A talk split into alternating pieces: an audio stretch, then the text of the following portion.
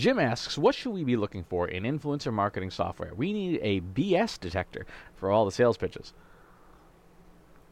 Influencer, mar- influencer marketing software has to fulfill one of three functions identification, uh, finding influencers. Can you find influencers effectively using the software? And are they good ones?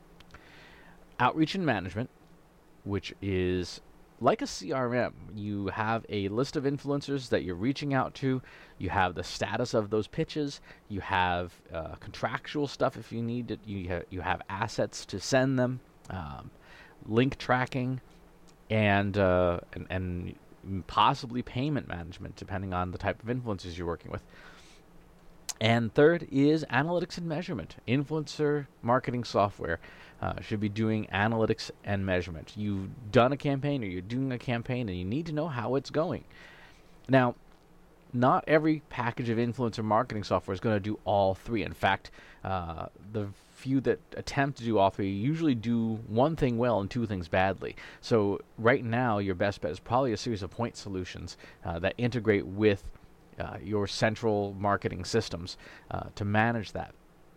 When it comes to uh, disassembling sales pitches to see what's real and what's not, um, there are five BS detectors that I use. Uh, and asking these questions will help you understand what kind of software company you're working with. Number one, data export. What are the limits of what influencer marketing software will let you export? Uh, the best companies, the best influencer marketing packages will let you export massive quantities of unrefined data. You could, for example, uh, I use a product called Talkwalker. Um, I'll put a link in the show notes if you want to take a look at it. Uh, I'll put in a hashtag for like a major conference, and I want to be able to export all of the conversations about the conference. And so, uh, with their software, I can pull out you know a couple hundred thousand or even half a million uh, mentions at a time because uh, I want to do my own data processing on it. I used to work with other uh, influencer marketing platforms. And they had very strict limits. Uh, you know, you can only download 5,000 records or 10,000 records. Well, if you're working in an event like uh, you know VMworld or CES or Dreamforce, it's like ten. There can be ten thousand mentions in an hour. So uh, having those uh, export limits be very very high is a good indicator that the company uh, knows what it's doing and has a robust data pipeline. And the reason for that is if a company won't let you get past a certain number of records, there's a good chance they're sampling and they're not able to pull all the actual data. Uh, so uh, it's it's a it's a hint that things might not be as as robust on the back end. Number two, insight into their algorithms. This is a big one. Uh, how does, especially for influencer identification, how does the software make decisions? Anyone who makes a claim of this is our proprietary algorithm, uh, powered with machine learning, but provides no details is selling you BS, right? Because anyone can make a proprietary algorithm. I can make a proprietary algorithm while throwing darts at my wall. Um, and that's no good to me. That's no good to you. They don't have to give you every aspect, every detail of the secret sauce, but they've got to be able to explain the algorithms. And here's the thing influencer marketing analysis uses very, very common mathematical algorithms on the back end. Um, there are probably four or five major ones that that they use, and you can do little tweaks and adjust the formulas, but the cores are the same. It's like you know making uh, an omelet.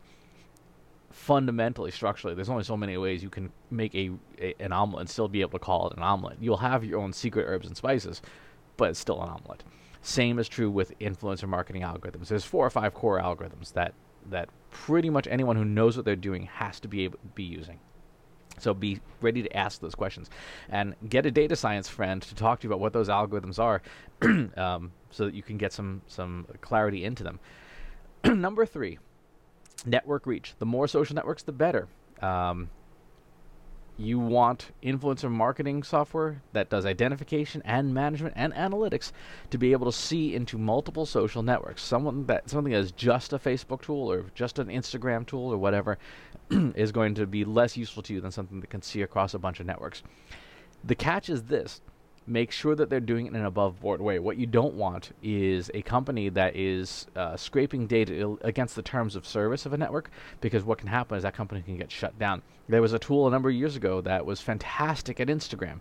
Uh, it was called Magimetrics, and Instagram said that you're violating our terms of service, and uh, they they were completely cut off, and they're like, "Sorry, we got to close up shop. We can no longer access any part of Instagram." So make sure that companies are doing their, their data access the right way through the through the uh, approved APIs. Number four, how many integrations does the influencer marketing software support? On the identification side, uh, what other data inputs does it take in? On the management side, does you know what CRMs and, and, and packages does it work with? Uh, on the uh, payment side, which payment gateways and payment platforms does it work with? And on the analytics and measurements uh, side, if it doesn't talk to Google Analytics, mm, probably not the best analytics and measurement platform, right? That's would seem like to be a very straightforward thing. Does it integrate with your URL shortener?